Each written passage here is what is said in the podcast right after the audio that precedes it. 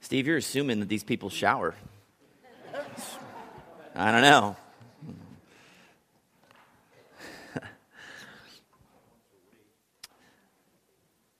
Well, as I said at the beginning, we've been going through this video series, and the overarching question that's being considered here is, what is our salvation for?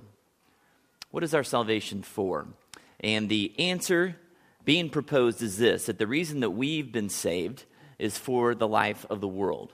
In other words, that our life would be a gift, would be a blessing to others, specifically to the people that we live in this city of St. Joseph. And so last week's video series focused on the topic of family. And it talked about how are we doing at stewarding this currency of love that we've all been given. And in that video, the narrator, Evan, made this statement. He said, healthy families are the foundation for a healthy society. Healthy families are the foundation for a healthy society. So if that's true, in America, we might be in a little bit of trouble, right? I mean, because half of the marriages, supposedly end in divorce. Even those people that are staying married, I would say that there's a fair amount of unhealthiness out there in marriages that are still together. The rate of folks that are just skipping marriage altogether and just cohabitating continues to grow and grow and grow. And so I'm not sure how many of our children here in America are growing up with a knowledge of what true love looks like, especially not a self-sacrificial, a covenantal love like Christ. And in the video last week, we met a family, and they had a business card. So they were serious. And they were thinking very intentionally about the messages that they were sending their kids and just basically what their family was all about. And so before I dive into my material today, I would love to hear from you how that video kind of hit you last week, watching this family that had put some intentional thought into kind of thinking about what their family is going to be about. How did that speak to you? What kind of questions or things that stirred up this week in your families or in your own mind? So anybody have any just feedback or thoughts from that time last week? They're good communicators. They're good communicators. To have that solidified and be able to communicate it. Okay. They all knew it. Yeah, everybody knew it. It was very clear. Okay. What else? Yeah. They had core values in their family, putting God first and foremost in their lives. Mm-hmm. Yeah. And giving back everything that God had given to them. Sure. And being gracious about it. Okay. Yeah. Seeing their lives as a blessing. Definitely to others. How about just how it spoke to you personally? Anything that stirred up in you as you watched it, made you think? Yeah.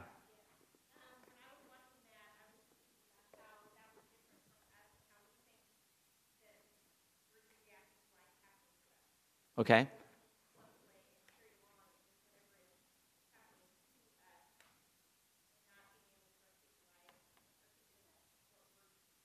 Okay, good. So it was proactive instead of reactive, right? It was thinking about how do we want life to look as opposed to just life's hitting us and we're kind of trying to respond or keep ourselves from drowning. Yeah. You put it in writing instead of standing for yourself. Okay. You have a visual that can help keep you on track. Okay. If you put it in writing, it can act as a visual to help kind of keep you on track, keep you focused. How many of you just honestly just felt like crap watching that? You're like, I don't have a business card. Thank you for your honesty, Sarah. I see that hand. All right? Yes, guilt, shame, right? You went home and dug a hole in the backyard and, hid your head for a while. All right? Yeah, I mean, sometimes you see folks that, in theory, it looks like, man, they've got it together. I look at my life and I'm like, man, I don't have it together like those people, right? Okay? So all kinds of different reactions. Just kind of wanted to see where we were at. I wanted to share with you some findings. I went on Google and I just typed in the phrase, kind of, how do you define a successful family? Just wondered what would come up. So I found this report by the U.S. Department of Health and Human Services, and they had actually kind of combined a lot of different reports and research and kind of came up with a list of kind of common themes that people that researched healthy or successful families, they tend to have these traits in common. So we're just going to put these up here kind of one at a time. So good families tend to have these things in common. One is just good communication, whatever that means, okay, that they at least communicate with one another. Secondly, good families spend time together, okay? Thirdly, they have clearly defined roles, okay? So the parents kind of know what their responsibilities are. The kids kind of know what their role is in the home, and there's not a lot of, weird blending and mixing of, the kids really being the parents, kind of thing, and the parents acting like children, all right? So clearly defined roles. Next, they affirm each other. So everybody in the family really has this sense that everybody here, we are really for each other. And whether that means that you're just encouraging or you show up at other people's stuff and you make it a priority to be together, okay? They also have a shared spiritual faith, okay? That may be Christianity, that may be something else, but that's just a common theme. They worship together. And then the last one I thought was really interesting is that good families have the ability to cope with stress and overcome obstacles.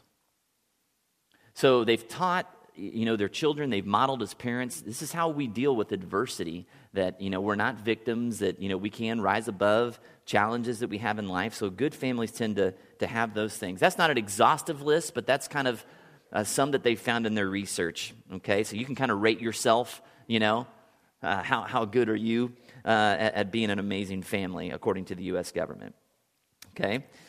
Now, in the video that we watched last week, that family that they showed, they had the business card. They had three kind of guiding values or three words that they had chosen to kind of represent and reflect about everything they did. And those three words were loving, encouraging, and blessing. Loving, encouraging, and blessing. And it's interesting to consider if we asked our children, or if you are children, if your parents asked you, to write down three descriptive words that would kind of define your family and what your family's about, what our children would say. And really the deeper question is this: what are our habits communicating about what we value? Because really it's more about what we do than what we say. Okay, not what we wish our kids would say, but what they really would based on the actions that they see in our life. That's kind of a scary thought, isn't it?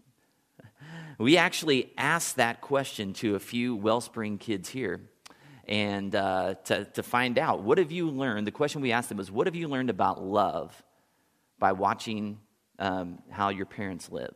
So this is what some of them had to say.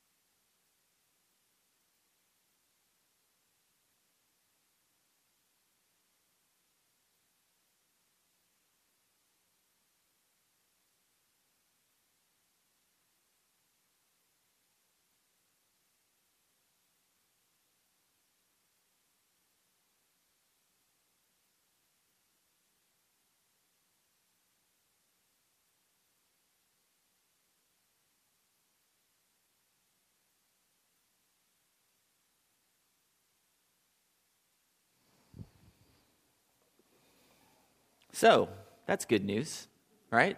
There's a few families here that are doing some things, but I would venture to guess that even though some of those families or kids are learning some things, that I doubt that many of them have a business card or that they've sat down and had an intentional conversation about some of these things that are happening.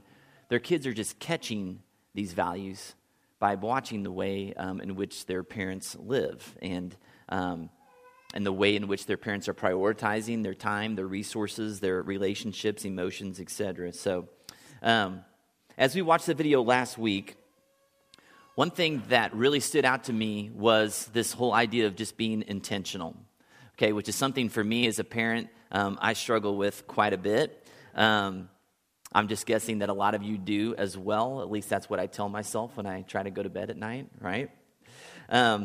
So I want to just ask you guys this question. Why is being intentional with our family such a challenge? Why is being intentional such a challenge? What are some of our potential excuses that we like to use? Yeah, Sarah?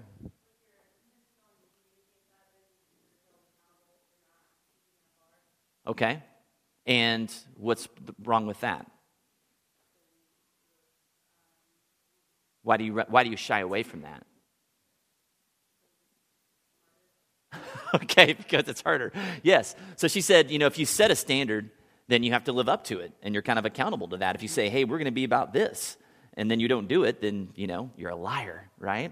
And so she said it's just hard to set standards and aim for things, okay? It's a lot easier just to have no standard at all. What else? What other excuses do we like to use? Yes.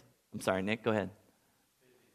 Busyness. So it's really hard to be proactive, like things are saying, as opposed to reactive. We're caught up in the day-to-day. Yeah. Proactiveness takes time, right? And so we're just too busy to have the time to be proactive. All right, so we just kind of let life happen instead. What else? Goes against culture to be that way. Okay. What do you mean? Your family may look strange if you're intentionally just focusing on others and loving others, because that's the opposite of what our culture is. Our culture is very selfish. Okay, yeah. So our culture is very selfish, unless your stated values are, hey, it's all about us, right? Yeah, then it's all then you're good, right? Okay. How much is it sometimes we're just lazy, right? I mean, we can come up with all the excuses we want. Sometimes we're just lazy. We just don't do it, okay? So that's probably one of my biggest excuses right there. So being intentional takes time. Living out agreed upon set of values takes a lot of vision casting. It takes a lot of coming back to things again and again and evaluating your effectiveness and how are we doing at this. And it has to be, any of you that have run a business or a boss, it's tough. In order to get values to stick, they have to be drilled in. And they have to be drilled in primarily not through words, but through our actions and our shared experience that our kids can see, okay, if this is what you say we value, but this is what I see about the way we live. Those things don't jive. And so the experiences have to reassert the values that we say that we're about. So being intentional. Another theme that came to the surface for that family watching this video was this idea that they were just ordinary people. Okay? And in the video they said, guys, we are not special because we have a business card with some values written on it. Okay? They said we're just ordinary. And that family didn't, pack up and head to Africa to be missionaries. They weren't pastoring churches or leading big important ministries. They were just doing life in their community, just day in and day out, ordinary life. But the problem is that ordinary doesn't really sell today, right? When I was thinking of some of the just big books in the Christian realm that have been out there the last few years, you see a lot of words like radical and wild and crazy, right? If you just throw that adjective in the front of something, you probably might have a chance to sell a book, right? That's kind of the realm that we're living in. And those are good books, and God is using them to do great things. So I'm not saying that that's not happening. But this past week, I came across this book review in Christianity Today that I thought was interesting. The book that's being reviewed is titled Ordinary, Sustainable Faith in a Radical, Restless World. And the author's name is Michael Horton. And here's what the review pointed out. A couple different things. It says, Horton argues that the underlying theology behind oft-heard calls to be wild and crazy radical believers, as if Christianity were an extreme sport, is works righteousness in a new consumerist mode. For some time, radical has been a favorite word of advertisers and ideologues alike. Every website with something to sell now routinely promises a transformative experience. Instead of another call to be radical, extraordinary, or transformative, Horton would have us return to the ordinary means of grace, those practices of the church in which God has promised to make himself known, preaching the gospel, teaching the faith, administering the sacraments, and worshiping with a local congregation. Instead of advertising life-changing experiences or the next big thing, the aim is a sustainable faith for the long haul. The great strength of being ordinary, after all, is that you can do it for a lifetime. Later on, he says this, in a similar vein, we are often reminded that radical means getting to the root of things. That's where it comes from, the Latin word. Radix means root. But a good gardener, in one of his illustrations, does not keep pulling everything up by the roots and moving it around. You need to stay put for a while, untransformed, if you are to grow. It's like being married in that the key virtues are faithfulness and constancy, not radical transformation. Or consider one of the great vignettes in the book which illustrates Horton's point that ordinary doesn't mean mediocre. A passerby once stopped a massive construction site and asked what everybody was doing. Hauling dirt, replied one. Cutting stones, said another. Building a cathedral, said a third. All true. For the only way to build a beautiful church is to do a great deal of mundane, unglamorous labor, and to do it conscientiously and well. The impatient desire to be radical and extraordinary, to hasten the coming of the next big thing, interrupts the humble work required to accomplish something excellent. I thought that was interesting. I haven't read the book, just heard about it, but I do think there's some really valid points here about the importance of faithfulness and constancy, of focusing on the sometimes just humble work of tilling up the soil of our families' hearts so that they can be ready to hear this message and be able to receive the seeds that we might have for them about how to live and reflect the love of Christ in the day in and day out grind of just being a family, or in a bigger picture of being the church family, the family of God. And as I thought about this more, there was a deeper thought process that was coming to mind for me, because, you see, this is something more than just picking out a few key words and a Bible verse and declaring our family is going to be about this, because there's a heart issue that's at the root of all of this that's important for us to be explored constantly. In order for the seeds of intentional Christ-like family values to take root and grow, the soil of our heart has to be receptive. And it reminded me of a passage of Scripture from Colossians 3 I want you to turn to, if you could. And it's this imagery of putting on and taking off. Colossians 3, it's page 822 in your pew Bibles.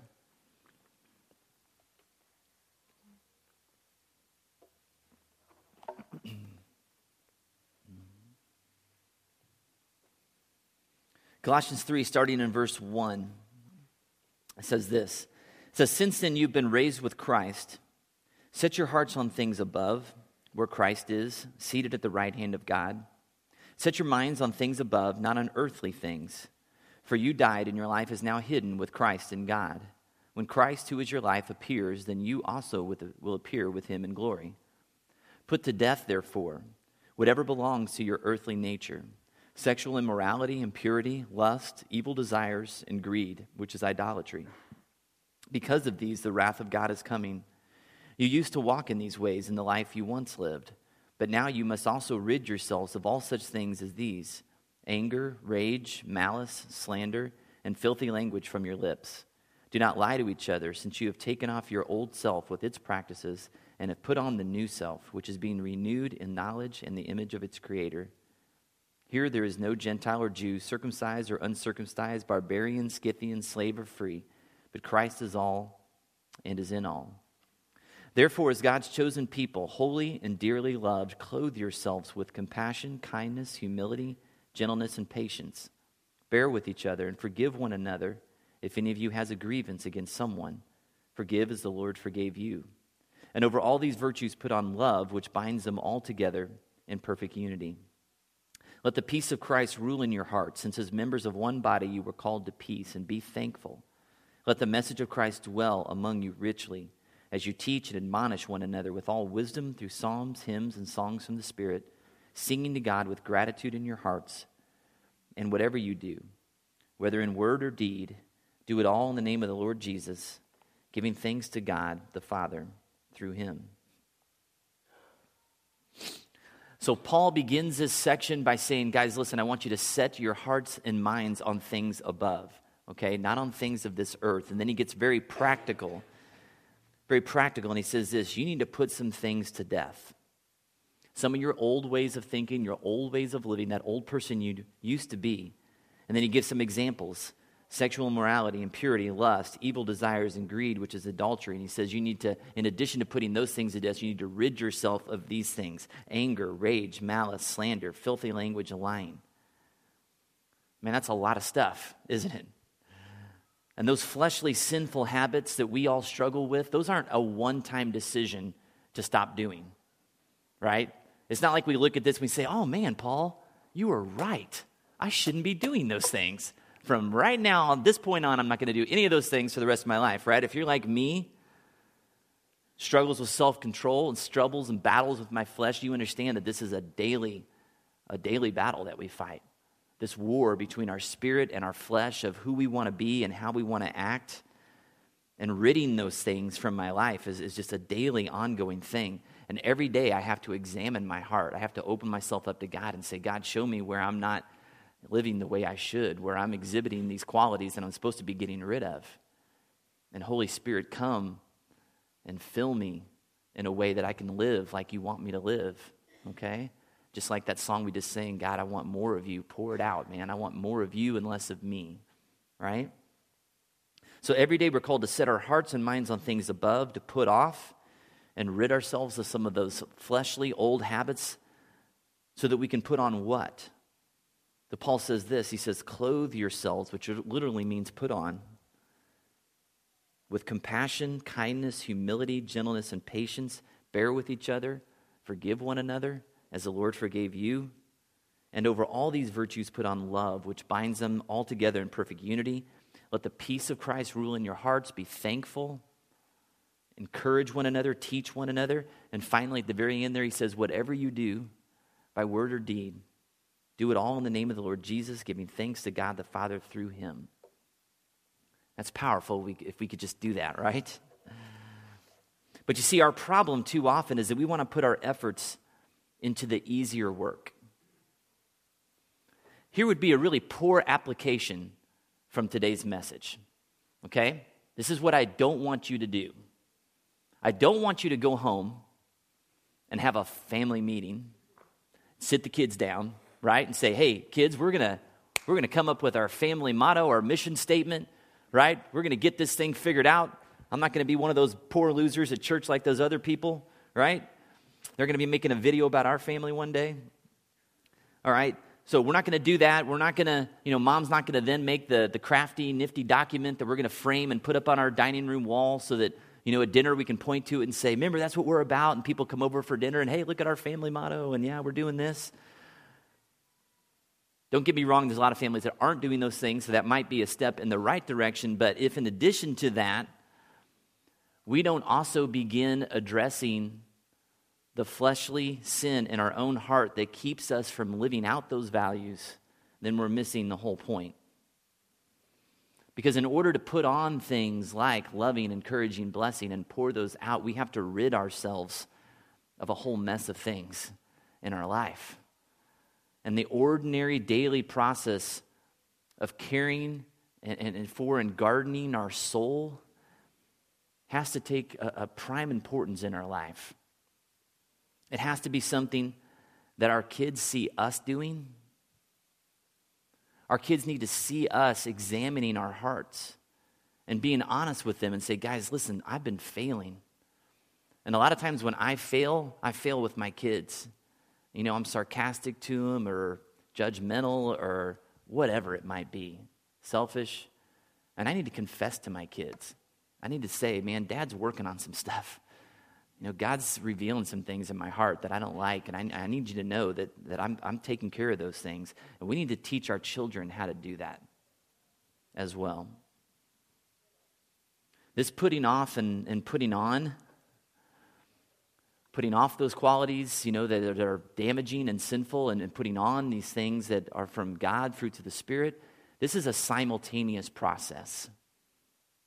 And so I don't want you to think that you first have to focus on all the things you're supposed to get rid of before you can, you know, put on kindness, compassion. Those things can be happening together and often will.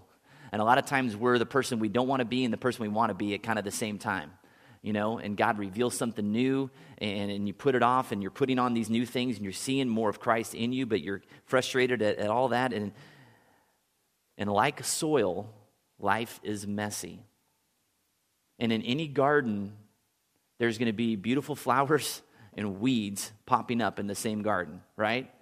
Because all it takes is one overnight, and all of a sudden you're like, where did that weed come from, right? And you've got to go out and you've got to pick it. And the beautiful and the destructive often coexist in the same garden. And if we don't take care of the destructive, pretty soon the destructive takes over the beautiful, right? An untended garden will destroy. And we all come from various family backgrounds, and, you know, in your own marriage, you might have a spouse who grew up with just kind of a mess of a family, and you might have another spouse, maybe you married into somebody who had a pretty healthy family, and beginning to have conversations where you talk about what does it mean for us to kind of merge those two experiences into something that, as a couple, we're excited about. Because I can tell you, just from friends I even talked to this week, you know, those of us that had a kind of a little bit more messy family background, like I said last week, we kind of settle for just things being good. And then that person who had maybe some really intentional parents is always like, well, come on, this can be more than this. Let's go. And then this person over here can be kind of frustrated, like they're never doing enough, and this person's got these high expectations, and it's hard to blend those things sometimes, right? But whatever your family history is, as there is hope for you, because Jesus, by his nature, enters into messes. John chapter 1, it says that the Word, Jesus, became flesh and he moved into the neighborhood. And Jesus did not come to simply condemn. He didn't come to just point out what a mess our lives are and how messed up we are and how far we fall short. He came to show us a way through the mess to the abundant life that he wants for us. So he wants to meet us wherever we are in the midst of our junk. And he wants us to take us to a new place, take our families or us individually, but he wants to do it by shaping our heart, shaping our character, not just by giving us, you know, catchy things we put on a mission statement. It's an internal work that's going to yield the things we want to see. And in the midst of that often discouraging process of change, we have to remember some things. Right in the midst of all of that we just read in Colossians 3 is this amazing verse 12. Therefore, as God's chosen people, holy and dearly loved. That's our identity. As children of God, we are holy and dearly loved. And that doesn't change based on our perceived awesomeness at having our family leadership go well and, you know, being clear and being intentional. It doesn't change if we do that well or we do it poorly. We're loved by God. That's our identity. But when God chose a family, in the Old Testament, he chooses this group of people, the Hebrew nation, and he chooses a particular husband and wife, Abraham and Sarah, to begin that nation. He says, guys, I'm going to bless you so that you can be a blessing to others. And as followers of Christ, as people of a particular family, for me, the Miller family, as a people who are a part of a particular church family, Wellspring, guys, our calling, our mission is the same. Be a blessing to other people. God is going to bless us so that we can be a blessing to others. Now, what I hope you got out of my message today was that we need to attend to our hearts. That is the key starting point for cultivating this garden of our family, of rooting things out. Okay? But without looking at that, I do want you to take this opportunity, and not today, but as the week goes on, in the inside of your pews, if you could pass those little blank business cards down the row, if you could reach those and pass those out to people in your row, that would be awesome. Everybody should have one of these here. Mm-hmm.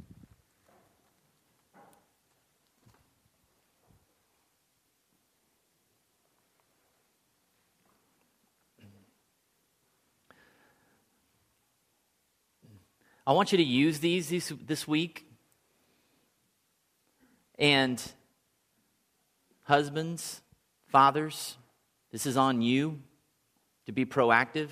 It's on me, as I'm saying this out loud right now, to lead your families in some discussions. You know, if you have kids, great, bring them into the process. If you're an individual, that's fine too. You can talk about what you want your life to be. Okay, it doesn't have to be in the context of a family. But I want you to ask yourself some clarifying questions. Are there some values that we hold very dear as a family that are important to us? And these might have been things that kind of naturally you are about, but say them out loud. Let your children say them out loud. Let them be a part of the ownership of who their family is going to be. Is there a verse or a passage that could serve as your guide? A great discussion to have with your family.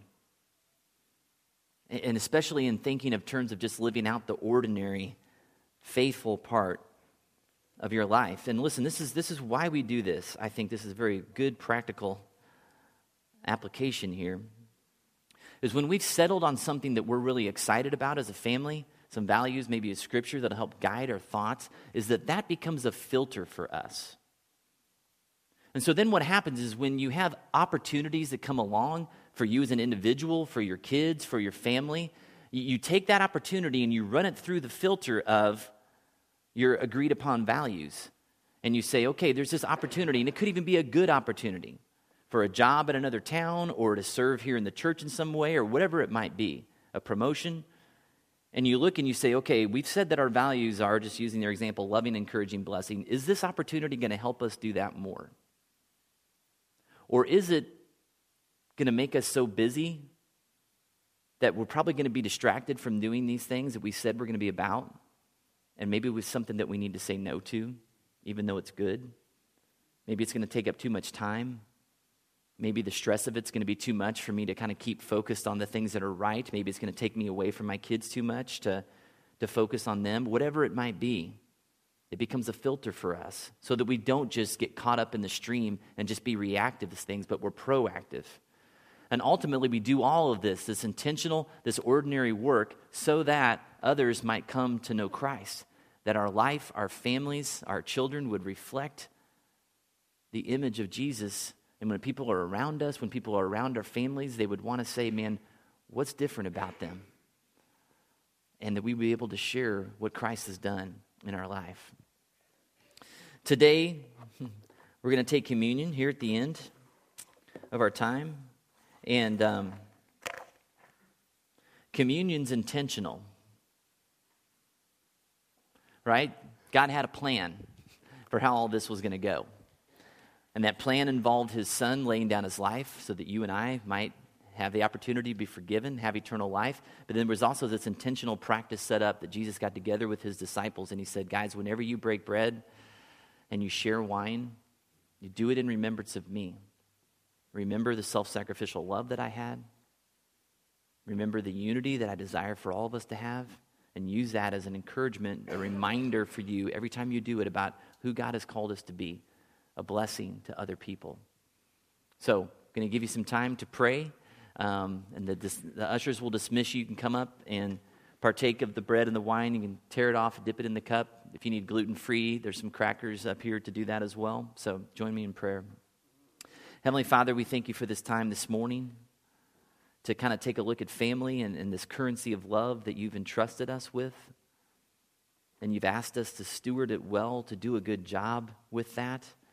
And God, we live in a country that doesn't steward that very well. As a matter of fact, they're really haphazard with it and in a lot of ways really destructive with this currency of love.